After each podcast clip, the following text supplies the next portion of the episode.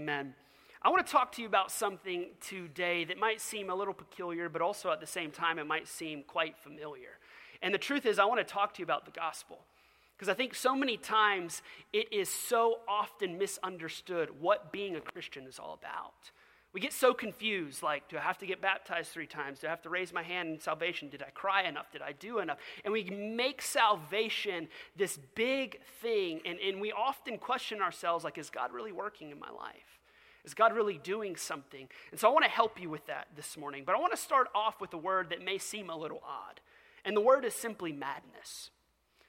It's not particularly a word that we would use to describe Jesus. It's usually a word that we would use to describe our kids when they pee on the floor, right? This is madness, right? We just, we recently got a dog. I don't know. I, I told my wife last night we had a dog, and uh, it started yapping at four in the morning, and I, I was like, we have raised six kids already. I'm not about to, this dog. My wife is in bed. She's like, I'm getting a shock collar. I was like, let's go find one now. Madness is usually a word we describe when people do stupid things, right? When people do something and we can't go, and we, we look at them and we go, Are you mad? Like, what were you thinking? Here's the truth I think madness is the perfect depiction to describe Jesus. And I'll, I'll tell you why. Because there's a line that Hillsong United sings, and it stuck with me for so long the first time I heard it. And the line is this When justice called for all my debts, the friend of sinners came instead. And here's what I want you to understand this morning. You may walked in here with full of shame full of regret, full of like, God can never forgive me for the lifestyle that I've been living or the choices that I've made or the people that I've hurt. Here's what I want you to understand when we think we deserve justice and we think we need to get what we deserve, God sends the friend of sinners instead. He sends, when we have this debt that is so big and we don't know how to pay it. You ever checked your bank account and you're like, oh, oh my God, how are we going to make it? And you don't know what you're going to do? Sometimes we feel bankrupt in our lives, don't we?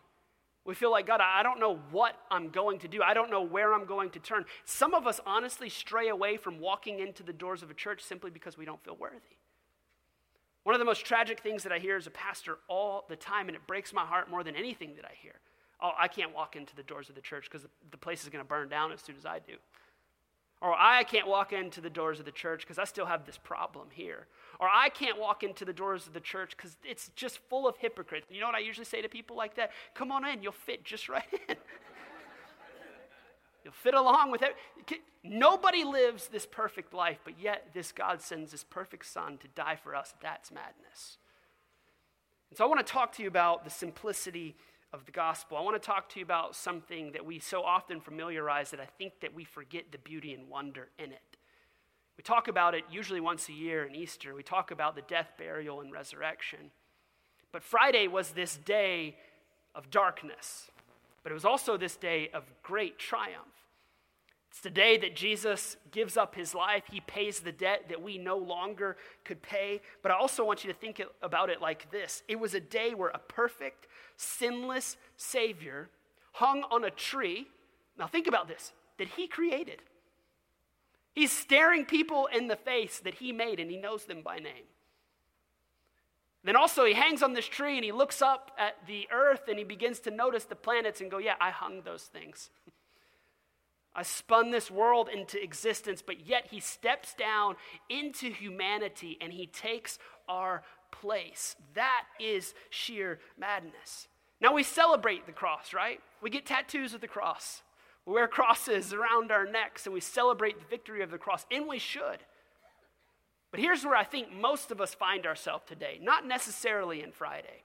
I think we understand what the cross means. Sometimes we lose the significance of it, but the reason we lose the significance of it is because usually we're not in Friday. We find ourselves stuck in Saturday. Now, Saturday is a day that Jesus is dead. And he's laying in the tomb, and the only man in the history of the earth who has ever raised people from the dead is now laying in a tomb. Think about that for a second. Now, I don't know about you. I'm a realist here. Anybody like, you're just naturally a pessimist. You just naturally, I'll be honest, that's me. Okay, I just naturally look at things as the glass half full or half empty. I'm like, it's empty, right? So if I look at this situation, just like most of you, you look at this situation and say, well, hold on. Jesus is dead. And I thought he was coming back to save me. So here's what I mean when I say that we find ourselves in Saturday. This is the day where doubt sets in. This is the day where fear sets in, anxiety sets in, depression sets in. Is God really coming back for me? Or we ask ourselves the question is God really going to be good to me? Or could God ever accept me because of what I have done? Just show of hands, how many of you ever asked that question? We've all felt those feelings, right? We felt those feelings, especially in Saturday. We would go, you know what? I've just screwed it up too much. Like, there is no way God can forgive me for the things that I have done. Some of you find yourself stuck in that Saturday. You find yourself dealing with constant and chronic anxiety and depression, and shame has this grip on you, and all you can think about is your past. I don't know if you know this, but the quickest way to forget about who you are in Christ is to, to constantly think about who others say you are. And here's what's crazy oftentimes we try to live a better life for people we don't even like. for people we don't even like, but yet we try to live this life to please people. I love the prophecy that King David says when you find yourself in Saturday, when you find yourself in doubt, when you find yourself in anxiety, when you find yourself in shame, when you think that it's all over and you go, that, you know what? That's it. I might as well just throw in the towel. I'm going to live my life however I want to because he's not coming back for me. Here's what King David says Psalm 16. Now keep in mind, this is a millennia before Jesus dies on the cross. A millennia. He says this Psalm 16:10. For you will not leave my soul among the dead, or allow your Holy One to rot in the grave. See, the day that Jesus died on that cross, it meant that death no longer had the final sting, but the day he resurrected, it means this for us personally. It means that he's never going to leave you. It also means that he has not forgotten about you. Because if our God res- resurrects dead things, here's what I honestly believe. You may find your marriage completely just too far gone. I mean, I've been trying to reach out to this son or to this daughter, and it's, it's just hopeless. We have to remember this one thing, friends God resurrects dead things.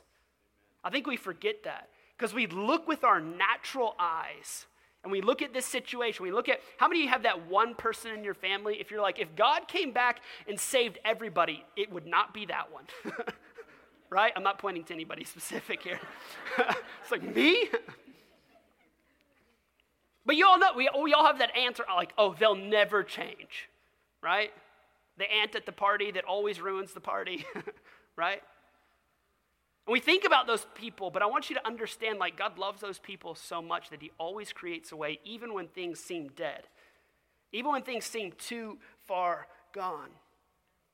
See, the cross paid our debts, but the resurrection defeated our death. It defeated our death. We have to remember this. So here's what I want to say to you today. Today, the friend of sinners wants your ear. So maybe you came in here for the first time, and maybe you're sitting in church for the first time in 15 years. And you go, What, what am I going to learn here? I'm going to watch somebody get baptized and eat a barbecued burger. Great. I think we forget the wonder of what we're actually doing every Sunday. I think we forget about it. That we actually have the ability to tap into a supernatural God.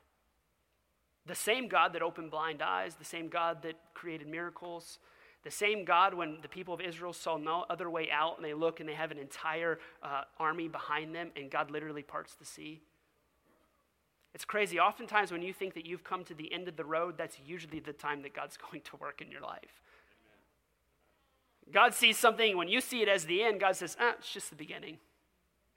No, but God, you don't understand. This is totally it. No, God says, no, because you need to trust in me. So today, the friend of sinners wants to speak to us. Here's what I genuinely believe many of you will walk out of this room and never be the same. And never be the same. Why? Because we've been praying for you all week. We, we've been praying that this supernatural God would come and visit you this morning. It's not about what church you grew up in. It's not about what theology you subscribe to. Listen, here well, we make it super simple. It's about Jesus.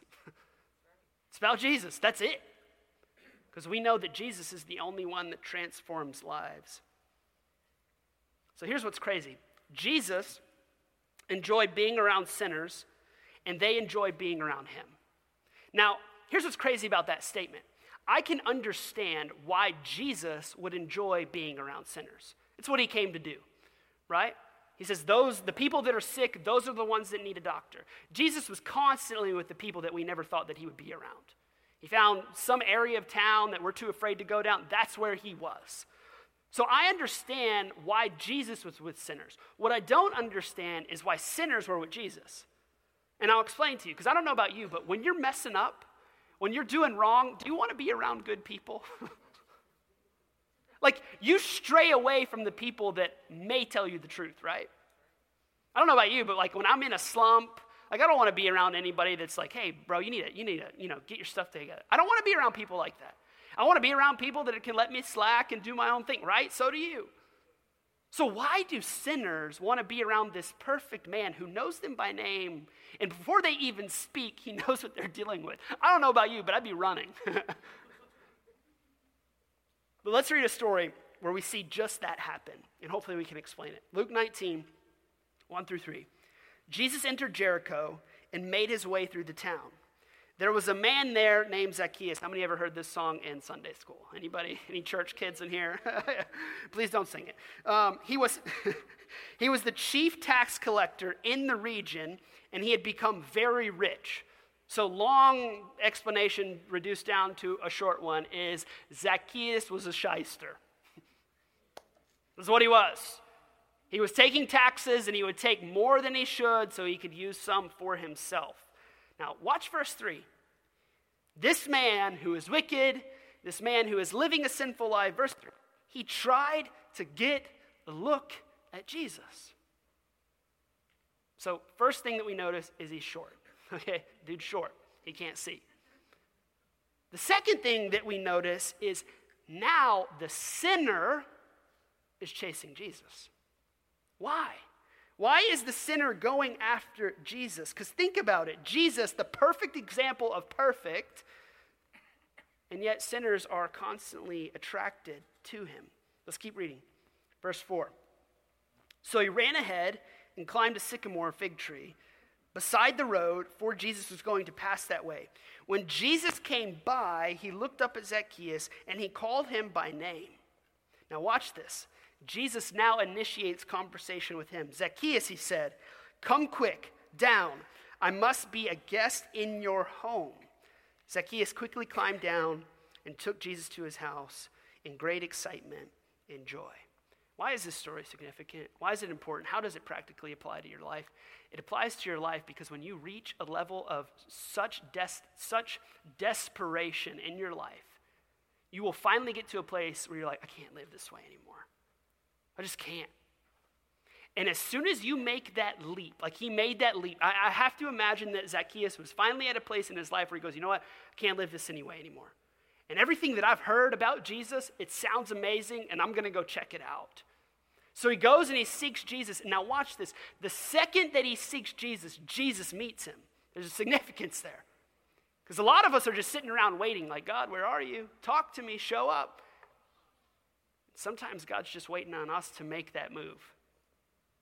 As soon as you step out of the boat, as soon as you step out of the tree, it, Jesus meets him instantly. So, what does this mean? Some of you have to hear this. Even when you are so far away, God still seeks you. He still seeks you. Because here's what, if we're honest, many of us have arrived at this place where I'm not worthy to be sought. This is why we hide. This is why we stay curled up in our house. This is why we deal with anxiety. This is why we have depression. Because we can't go out into the world because we don't think we're worthy, right? It's crazy because oftentimes, if the enemy wants to trap you, all he has to do is attack your identity and your worthiness, and he's got you. If he can just make you feel low, you don't have to be around anybody else because you don't feel like you're worthy of it. You don't feel like you're worthy of God saving you. But see, the cross says opposite of that, doesn't it? The, the cross is a, an exact contradiction to your thought life, to what you believe about Jesus. The cross says it doesn't matter what you've done because you're no longer defined by your past. And can I clarify? Your past is not like what you did 10 years ago. Your past is what you did yesterday, what you did an hour ago. How you cursed out your husband before you came in here, right? That's the past. Now, I want you to understand this was also very controversial. When Jesus says, Hey, let me go have dinner with you, it, it, it would be like, I better be careful how I say this. It would be like some of you knowing I'm a pastor and seeing me in a bar, and you'd be like, Whoa, whoa, what is this, right? There'd be these accusations that would be, some people would love it. Some people would say, Man, he's hanging around the right people. And some people go, I'm never going back to that church because he's there right? But this is what happens to Jesus. So he's hanging around a, a, person, and people are going, What is he doing? But I want you to understand something. Jesus was never concerned with what others accused him of. Jesus did anything outside of sin to reach the sinner. It's fascinating because Jesus was he was never taken back by what people said of him because he was so confident in who the Father said he was. He's like, My Father approves me, and that's it. That's all I need. It's interesting because in the Bible and the scriptures, we read that Jesus has about 256 different names that he's called at different times. It's I am, it's Messiah, it's King, it's Yahweh, it's Savior. But some scholars believe that his favorite name was Friend of Sinners. Friend of sinners, the one that goes around and hangs around with the people that nobody wanted to be around. Could that be you today? Could that be you? Maybe you don't feel worthy. Maybe shame has gripped your heart. Maybe it took everything you had to get here this morning. Maybe when you walked in these doors, you were so nervous, like, man, what are people going to think? Or I'm not used to going to a church like that. I don't know what this is going to look like. Could it be that you're here for a reason? Could it simply just be that all Jesus wants to tell you this morning is that you are enough? I love it how a pastor says it, Matt Chandler says it this way. He says, Jesus does not have to be pleased with the future version of you, he's pleased with the you right now. Amen. And that's what many of us live for, don't we? Well, God will be happy with me when? When I arrive at this place. How's that working? Let's continue reading the story. This is verse 7.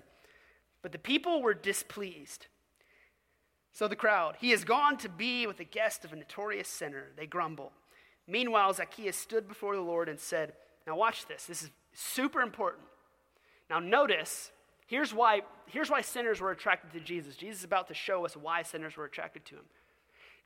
Jesus knew Zacchaeus, he knew his name. Keep in mind, remember, he said, Zacchaeus, come down. I don't know about you, but I would have been filled with fear at that point because I'd be, I'd be going, what else is he about to say? Jesus, just leave it at the name. You don't need to tell anybody else my stuff, you know? Just stop right there. But he never confronts Zacchaeus. He never says, I can't believe you've been cheating people on their money. He never points out the sin. He says, Zacchaeus, let's just go have dinner. Now, watch this. Now, Zacchaeus, on his own accord, because he has been shown kindness and love and the grace of the Savior, has pulled him in. Watch what Zacchaeus says I will give half of my wealth to the poor. Lord, and if I have cheated people on their taxes, watch this, I will give them four times as much. Jesus responded, Salvation has come to this home today, for this man has shown himself to be a true son of Abraham. For the Son of Man came to seek and save those who are lost. So, what does this mean for you today? It means this Jesus will never define you by your past, He'll never define you by your failures. He didn't look at Zacchaeus and go, disgusting. If I had to imagine just for a moment, and this is so helpful when you read the Bible to actually place yourself into the story, to think about it, turn into the character. But if I had to imagine just for a moment Jesus in that story, what was going on in his brain, I'm thinking he's not thinking, man, if Zacchaeus would just stop doing that, I can't believe when I see him, I'm going to tell him that he needs to stop cheating people. I believe that this was Jesus' logical argument. If I could just have one meal with him, I could just sit down and we could have a burger and french fries. And I could show him that I'm not who everybody thinks I am. That's what we think, right? We think that we can walk in, we oftentimes walk into a church where we're going to surrender our lives to Jesus and then Jesus is just going to hammer us. You know, it's usually the exact opposite. He just pulls us in and loves us. It's like this embracing, like a father would his daughter.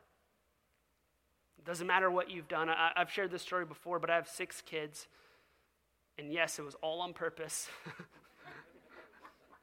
I have six. And, and here's the truth it doesn't matter if one of them would come to me later on in their life and say, you know what, Dad, I don't like your God, I don't like your church, and I'm not serving him.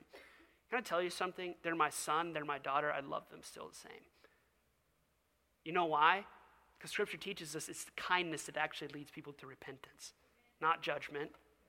Not like, oh, I just need to, I need to share the truth with these people. I need to beat them down. Jesus, you never find this, a passage in Scripture where Jesus did that. Coming to Jesus is the safest place that you can be. The, the, the, most dangerous place that you can be is leave yourself to your own thoughts and your own ideologies, and that won't work out for you.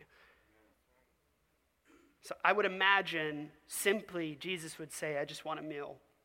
I just want one meal with Zacchaeus.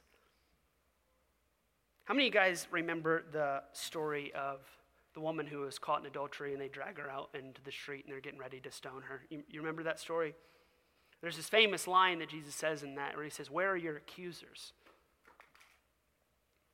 And many of us are convinced that Jesus is just looking for a reason to punish us. Many of us are convinced that our life has gone a particular way because Jesus is holding out on us because we have not been good enough. But there's this woman in John 8 who's caught in adultery, and it's a perfect depiction, perfect depiction of what God does to sinners. Let's read it. Teacher, they said to Jesus, this woman was caught in the act of adultery. So you have this angry mob catches this woman cheating on her husband. And it says, The law of Moses says to stone her. What do you say? And they were trying to trap him into saying something that they could use against him. Now, I love this. Jesus completely ignores them. It says, But Jesus stooped down and wrote in the dust with his finger. So imagine this angry mob. Jesus completely ignores them and he just starts writing in the dust. They kept demanding an answer, so he stood up again and he said, All right, here's my answer. Let the first one who has never sinned throw the first stone. That's like you dropped the mic right there, right? then he stooped down again and he wrote in the dust. When the accusers heard this, they slipped away one by one, beginning with the oldest, until only Jesus was left in the middle of the crowd with the woman. Then Jesus stood up again and said to the woman, Where are your accusers? Didn't even one of these not condemn you? No, Lord, she said. And Jesus said, Neither do I. Go sin no more. Now, many of us have heard this story, and I, we talk about this a lot. When you've heard things over and over, it becomes familiar to you, right? And you kind of lose the magic in it. You lose the excitement. You lose the wonder. But have you ever considered that you are actually the woman in the story? Like, we are the woman in the story. It's this perfect depiction of when we have failed and the world drags us out like you see so much on social media and Facebook and the news. I mean, you, you do one thing wrong and they're going to dig up all your past and just try to crucify you, right? It's the equivalent of this, where the enemy, the shame, the lies, the depression, the anxiety, it's all speaking to you. You're not worthy and you feel like somebody's drug you out in the street, and you can think of every single reason why you don't deserve God's loving kindness, and Jesus scoops down and he says, Where are your accusers? Where are your accusers? And all of a sudden, there's nobody standing left, and it's just you and Jesus. And Jesus says, There's nobody here left to, con- to accuse you, so you go and you sin no more. Now, but think about it. This woman was clearly on trial for something that she did wrong. She has no defense. Think about it for a moment. She's standing naked in a seat or sitting naked in, a, in a dirt road, embarrassed, ashamed. That's us. We feel that when we've done wrong. It's that gnawing feeling in your stomach when you know that, man, I, I've screwed this up. Or why did I make that decision? Or why did I live that way? But I truly and genuinely believe this. We are often harsher judges on ourselves than God is on us. Man, we have the ability to really tear ourselves apart, don't we? We really have the ability to, to drag ourselves so low, and I'm not worthy, I'm not enough. But I genuinely believe if Jesus could say one thing to you right now, it would not be what most people think it would be. Some of you would think, well, if he saw me, he would say things like, you got to stop losing your temper with your kids. You're scarring them. Or you got to try harder, you got to do more if you want in, you got to work harder, you just got to do it all on your own.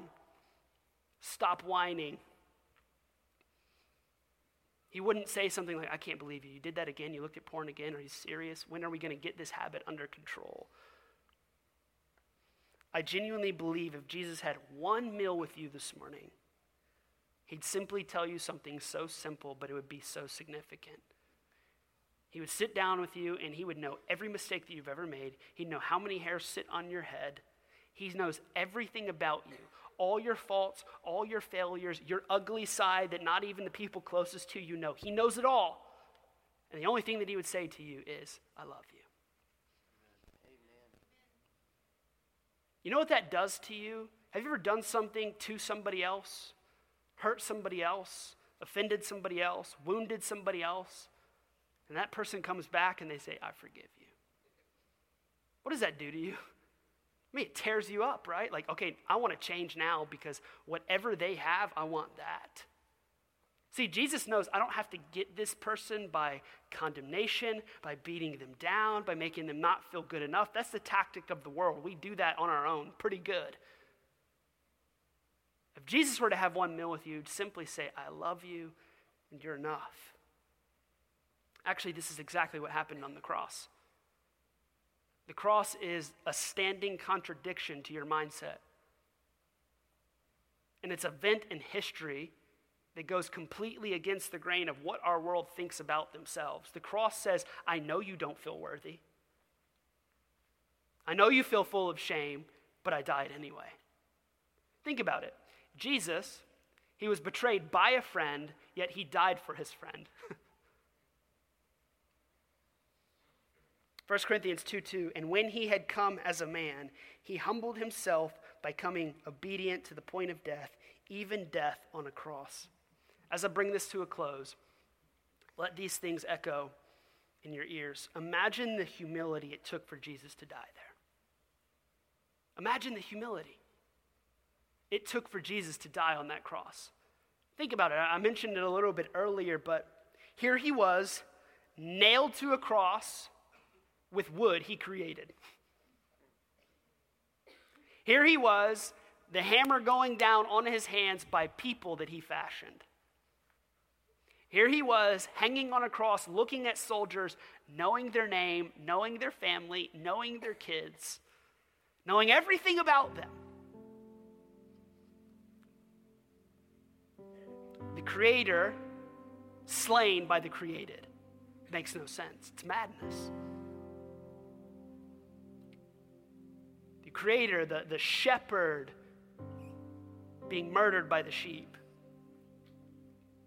He looked into the eyes of the people that were killing him there, and his last words on the cross were, Father, forgive them, for they know not what they do. That's humility. And I want you to understand something. That's the type of God that we serve. So, whatever your excuses are about the past life that you've lived, it doesn't measure up to the cross. It doesn't hold any weight, none. And you think you got to keep powering through life to make it. You see, Caesar ruled by putting people on a cross, Jesus ruled by putting himself there. so, this is ultimate humility. I'll show you what real humility looks like. Because scriptures teaches that a friend, the greatest love that we can have, is to lay down our lives for a friend. So Remember, Jesus is the friend of sinners.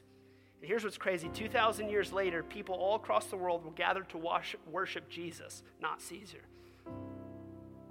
The church has outlasted the Roman Empire, and joy has triumphed through the death of Jesus on a cross. I love what Charles Spurgeon says The lower he stoops to save us, the higher we ought to lift him in our adoring reverence The lower he stoops to save. Listen, God is willing to do whatever he needs to do to grab a hold of you. So, can, can I close with just a suggestion? Is it possible? Could it be that your life seems completely chaotic and out of order right now? It's not because of anything that you've done. It's because God loves you so much that sometimes He's willing to throw things out of order to grab your attention. It's not because He's being hateful. It's not because He doesn't love us. It's actually because He loves us so much that He says, you know what? I love you so much that I'm not willing to let you spend the rest of your life in chains. I love you so much that I'm not willing to let you spend the rest of your life wrapped up in that shame. I love you so much that I'm not willing to let you stay in that depression or that anxiety. So when justice called for all my debts, the friend of sinners came instead. That's the God that we serve.